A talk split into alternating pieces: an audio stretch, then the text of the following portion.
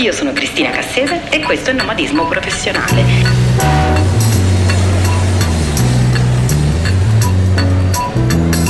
Un podcast unico nel suo genere, interamente dedicato all'antropologia culturale. È una puntata particolarissima, una special edition a cui non potevo assolutamente rinunciare. Se c'è infatti un popolo, un'etnia, che nell'immaginario collettivo occidentale rappresenta al meglio l'idea di nomadismo, beh sicuramente è il popolo rom, o meglio i popoli romani, perché con questo appellativo ci riferiamo a diversi gruppi umani che vengono generalmente raggruppati dagli studiosi in quanto parlanti la stessa lingua, il romani appunto. A ben guardare, tuttavia, il romani stesso non è tutto uguale, ma presenta notevoli varianti e dialetti. Vi sono poi alcuni gruppi più modesti per dimensioni che pur non parlando affatto questa lingua né come primaria né come lingua franca per gli scambi commerciali, afferiscono comunque in qualche misura a questa macro entità che vogliamo chiamare identità rom, per le professioni e per gli stili di vita che hanno adottato nel tempo, a cominciare proprio dal nomadismo. Eh già, perché il nomadismo di queste genti è leggendario. Sono proprio loro i nomadi per antonomasia, giusto?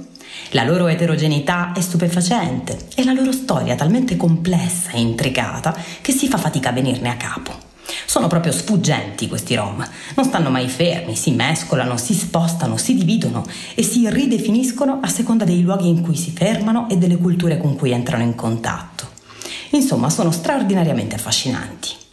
Mi rendo conto che il mio punto di vista non è per così dire popolare. C'è chi manifesta forme di vero e proprio razzismo e di xenofobia verso queste persone.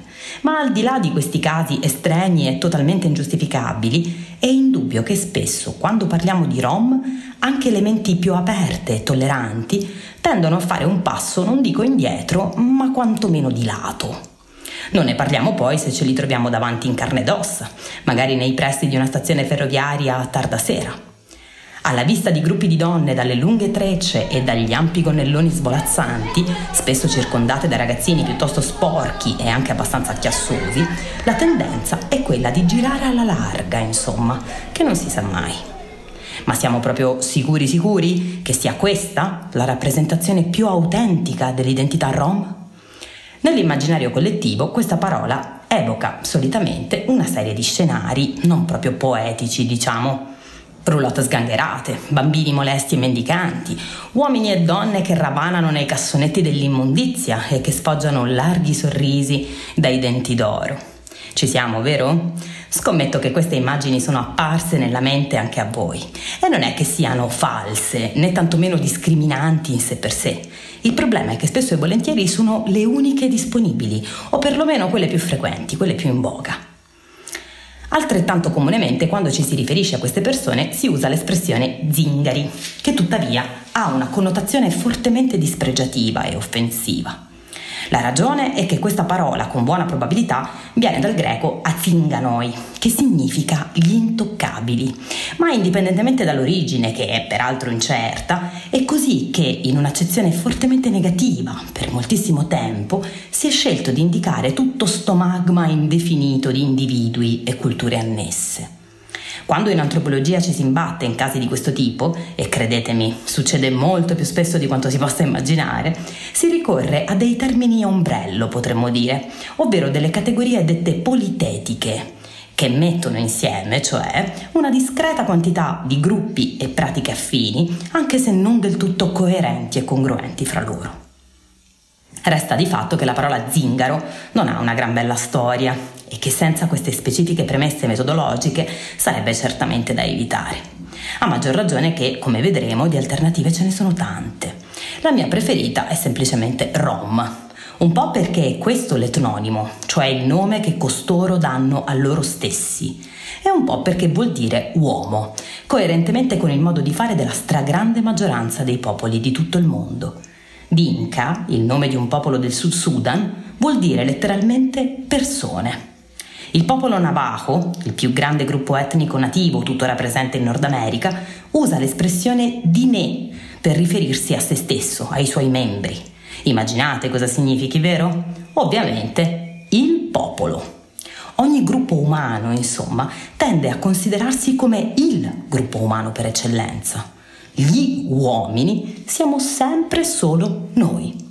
E gli altri? Non sono forse umani anche loro? Beh, questo è tutto da vedere. Noi siamo sempre comunque i migliori. Questa tendenza in antropologia si chiama etnocentrismo e riguarda praticamente qualsiasi gruppo umano esistente, compresi naturalmente i popoli la cui identità si configura principalmente sul modello dello Stato-nazione d'appartenenza, come nel caso degli italiani. Ma torniamo ai Rom e alla loro incredibile storia, una storia che non si lascia afferrare facilmente, che scappa da tutte le parti. La maggior parte degli studiosi concorda sull'origine indo-pakistana di questo insieme multiforme. Tra gli appellativi usati nelle diverse aree europee dove costoro arrivarono dall'Asia centrale c'è Bohemian, che rimanda subito alla Boemia, Gitani o Zigan, o la forma anglofona Gypsy, che indica invece una provenienza dall'Egitto. Tutte queste varianti ci confermano che si tratta di gruppi umani che si sono spostati talmente tanto e per talmente tanto tempo da risultare originari ogni volta di qualche zona diversa. E d'altronde parliamo di nomadi, giusto? Giusto almeno fino a qualche tempo fa, perché oggi come oggi la stragrande maggioranza delle persone che si riconoscono in misura più o meno totale come rom sono in realtà decisamente stanziali. Nel mio immaginario di giovane adolescente idealista, un po' fricchettona peace and love, i rom erano sostanzialmente qualcosa di meraviglioso e affascinante. Restio ai dogmi e alle limitazioni imposte dalla vita istituzionalizzata, fatta di routine sempre uguali e di tediose burocrazie, questo popolo mi sembrava la quintessenza della libertà. E così me lo figuravo, sempre alla ricerca di nuove avventure, privo di inutili attaccamenti alla proprietà della terra. Un popolo creativo, dedito all'arte alla musica, alla danza e alla magia. Studiando antropologia culturale, questa immagine mitizzata ha assunto sfumature decisamente meno idilliache. Che il personaggio disneyano di Esmeralda mi abbia influenzato pesantemente, così come il musical Notre Dame de Paris? Certo che sì. E la stessa influenza l'ha esercitata su di me un certo tipo di narrazione cinematografica. Penso al gatto nero gatto bianco di Kusturica. E perché no, anche la mia personale fascinazione per l'esoterismo e la chiaroveggenza. Non posso proprio nasconderlo ma le cose in realtà non stanno propriamente come io me le figuravo. Non che tutto questo immaginario fatto di danze, musiche e chiromanzia non abbia una qualche verità storica, eh, anzi, il fatto che per moltissimo tempo i gruppi rom abbiano viaggiato per l'Europa, esibendosi nelle piazze e sviluppando una cultura artistica e performativa davvero notevole, è documentatissimo, così come è assolutamente vero che molte delle storiche famiglie di circo tradizionale europeo, come quella di Moira Orfei o del celeberrimo Circo Togni, sono rom, anzi, sono sinte, per essere proprio precisi. E già, perché questo è un altro gruppo che possiamo annoverare tra i parlanti romani, assieme ai Calais, un'etnia di cui troviamo traccia già a partire dal XV secolo, in particolare in Spagna, e ai Manouche francesi. Appare evidente quindi che le comunità che rientrano in questo grande calderone, che per comodità vogliamo chiamare Rom, sono tante variegate e le loro identità si ridefiniscono a seconda non solo del contesto sociale, economico e culturale con cui interagiscono nell'arco della storia, ma anche in relazione ai complessi rapporti di forza interni ed esterni alle comunità stesse. Questo processo è inevitabile per qualsiasi identità etnica o nazionale che sia. Non c'è nulla di naturale nell'essere italiani o che ne so, torinesi, bororo, lucani, magrebini e così via. Le identità sono strabilianti e meravigliose costruzioni culturali, molto utili eh? e anche molto belle a mio parere, ma non dovremmo considerarle come se fossero dati di natura, innati, inamovibili o immutabili, perché non lo sono affatto.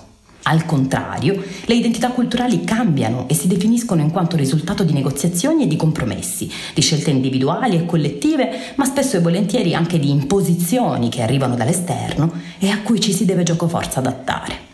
I nomi, le vicende storiche, le varianti linguistiche e culturali che riguardano in particolare i popoli rom sono talmente numerosi che Leonardo Piasere, il massimo studioso di romanologia in Italia, descrive il loro come un mondo di mondi, tra le tante parole che possiamo usare in modo più o meno preciso per indicare proprio queste comunità, ce ne sono due che dovremmo ponderare con grande attenzione. Zingari, per le ragioni che dicevo poc'anzi, e ahimè proprio nomadi. Spesso ci riferiamo infatti alle aree in cui alcune di queste persone vivono, dico alcune perché moltissimi, è bene dirlo, abitano in hobby e banali appartamenti, definendoli appunto campi nomadi. Il che è abbastanza un eufemismo, visto che il loro nomadismo è pressoché finito già da un pezzo. Una nota esponente politica italiana, in riferimento a quella triste vicenda che forse ricorderete, che coinvolse una famiglia rom a cui era stata regolarmente assegnata una casa popolare nella periferia di Roma, ebbe a dire non troppo tempo fa che se sei nomade devi nomadare. Peccato che i cosiddetti rom itineranti in Italia sono appena il 3% del totale, che ammonta per inciso ad una cifra tra i 150 e i 180 mila individui. I rom nomadi original, insomma, non sarebbero neanche 5.000 in tutto, una cifra abbastanza residuale. Il regime di vita che la maggior parte di queste persone ha assunto, in particolare dal secondo dopoguerra ad oggi, è il risultato di una serie di dinamiche sociali complesse che meritano grande attenzione e studio, ma sta di fatto che ormai non nomadano più da un bel po', tant'è che pure io me ne devo fare una ragione. Ma c'è qualcosa di molto più importante da tenere in considerazione, qualcosa che davvero ci tengo qui a sottolineare. L'essere nomadi, e questo vale per i rom ma non solo per loro, non è mai una scelta libera e indipendente, naturale, legata cioè ad una tendenza intrinseca alla natura di quel gruppo specifico, una sorta di istinto irrefrenabile, così come lo concepivo io stessa prima di approfondire i miei studi antropologici.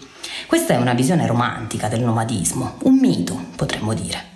In realtà, esattamente come i nomadi cacciatori-raccoglitori dell'era anti-agricoltura si spostavano alla ricerca di cibo per necessità, i popoli romani si sono spostati non per scelta, ma perché era appunto necessario. E si tratta di condizioni di necessità davvero tremende. Sfuggire alle persecuzioni, obbedire agli infiniti bandi da città, principati e regni, sottrarsi a provvedimenti spesso ingiusti e straordinariamente crudeli. Qualcuno potrebbe tuttavia chiedersi legittimamente come mai tutto questo accanimento nei confronti dei Rom. E qualcun altro potrebbe asserire che, insomma, se tutti li hanno sempre trattati così male, forse è anche perché un po' se lo meritavano, vero? Stabilire colpe e responsabilità non è affatto facile, a maggior ragione considerando che le fonti, soprattutto quelle scritte, sono prevalentemente le nostre, che eravamo un tantinello di parte. Di base c'è da dire che i conflitti tra i gruppi sono una delle caratteristiche del genere Homo e la tendenza a stabilire un noi e un loro è atavica. Chi è in qualche modo diverso, per l'aspetto fisico, per il modo in cui si comporta, per la lingua che parla, per la religione che adotta, è storicamente il perfetto capro espiatorio di ogni male. C'è poi un altro aspetto, esemplificato dal punto di vista di un grandissimo filosofo. Kant sosteneva che i nomadi sono criminali in potenza. A questo assunto io oppongo invece un'altra idea e cioè che spesso i nomadi e i migranti si comportano in modo criminale perché non hanno grandi alternative. E ciò è comprovato da innumerevoli casi storici. Il più delle volte è la discriminazione a spingere verso comportamenti illeciti e non il contrario. Talvolta poi certe storie diventano talmente diffuse da assurgere a livello di leggende metropolitane vere e proprie, senza che ci sia uno straccio di verità oggettiva. Facciamo un esempio concreto. Uno degli stereotipi più diffusi sui Rom è che rapiscono i bambini. Ebbene, dovete sapere che nel 1544 a Venezia andò in scena una commedia di un certo Gigio Artemio Giancarli intitolata La zingana. La storia è, guarda caso, quella di una giovane zingara che sostituisce nella culla un bambino con il suo. Questo testo ebbe un grande successo e una consistente diffusione. Fu tradotto in spagnolo da Lupe de Rueda nel corrispondente Medora e divenne addirittura il soggetto di una novella di Cervantes, La Gitanilla. Dalla fantasia alla realtà il passo è breve. A Milano, agli inizi del Seicento, il cardinale Borromeo accusò pubblicamente i cingari di rapire i bambini cristiani. Eppure, in tutto ciò, non c'è traccia di denunce realmente sporte alle autorità dell'epoca. Tipo mai, neanche una. Questa taccia infamante, peraltro, viene ciclicamente rivolta a gruppi minoritari, in special modo se erranti, pirati, ebrei, vagabondi, mendicanti e così via. Benché nel 1831 Hugo provò a rovesciare questa narrazione proprio con il personaggio di Esmeralda, che come è noto non viene rapita, ma abbandonata dalla madre naturale che era una prostituta e adottata per così dire dai gitani, il mito degli zingari ladri di bambini è duro a morire ancora oggi. Ovviamente ci sono famiglie rom collegate alle attività criminali e di certo non voglio dire che tutti i rom siano bravi e buoni. Quello che intendo affermare con forza, però, è che esattamente come gli italiani non sono tutti mafiosi o i giapponesi non appartengono tutti alla Yakuza, non tutti i rom sono dediti ad attività illecite e soprattutto questa idea della natura intrinsecamente ladrona e truffaldina è uno stereotipo privo di riscontri effettivi, ma semmai è il risultato di processi storici e sociali decisamente complessi e articolati. Nella realtà, i rom sono tanto gli straordinari musicisti e artisti come Elvis Presley e Akin Cortez, quanto i criminali senza scrupoli di Peaky Blinders. Sono tanto le donne esperte in chiromanzia, invocate da Iva Zanicchi a Sanremo nel 69, quanto le attiviste rom e romni che lavorano quotidianamente per combattere la violenza di genere. Molto altro ci sarebbe da dire a questo proposito. Rimando perciò ad almeno tre letture che ci possono dare un'idea più precisa ed esaustiva di quanto possa fare io qui. Innanzitutto raccomando i libri del professor Piasere, Un mondo di mondi, Antropologia delle culture rom, edito dall'Ancora, e I Rom d'Europa, una storia moderna, edito dalla Terza. In secundis suggerisco Tra noi e i Rom di Giuseppe Burgio, edito da Franco Angeli, un libro molto utile in termini proprio pratici perché affronta tutta la questione in una prospettiva interculturale. Infine, vi consiglio fortemente un libro che è una vera e propria enciclopedia sui popoli romani e che ha inoltre il grande pregio di essere stata scritta da uno di loro. Il titolo è Rom, genti libere, storia, arte e cultura di un popolo misconosciuto di Santino Alexian Spinelli. Musicista, docente universitario e divulgatore, Spinelli ha recentemente ricevuto un altissimo conferimento del presidente Mattarella. Dal 2 marzo, infatti, è il primo Rom commendatore della Repubblica Italiana. Come scrive l'autore stesso nell'introduzione, la locuzione genti libere non va intesa romanticamente come facevo io a 16 anni. La grande libertà dei Rom è quella di aver mantenuto la propria identità, di non aver ceduto all'oppressiva omologazione messa in atto dalle forze dominanti. Ed è proprio questo, in fondo, che me li rende così dannatamente simpatici anziché rinunciare a loro stessi, adattandosi ad un certo modello prevalente, i Rom si sono piuttosto spostati e riorganizzati mille volte, inventandosi una marea di mestieri e di saperi che costituiscono uno straordinario patrimonio per tutta l'umanità. Un patrimonio costruito, come diceva l'immenso Faber, a forza di essere bento. E voi vi sentite affascinati da Rom e Sinti o al contrario li considerate con una certa diffidenza? Vi sembra che perlomeno alcuni dei comportamenti di questi gruppi possano essere tollerati o al contrario siete convinti che la legge debba valere sempre e comunque per tutti a prescindere? Fatemelo sapere nei commenti sulla pagina Facebook Nomadismo Professionale e sul mio profilo Instagram. Nella prossima puntata, come promesso, proveremo a mettere due puntini sulle i rispondendo ad una domanda semplice e complessa allo stesso tempo. Che cos'è l'antropologia culturale? Grazie per la vostra attenzione e statemi bene.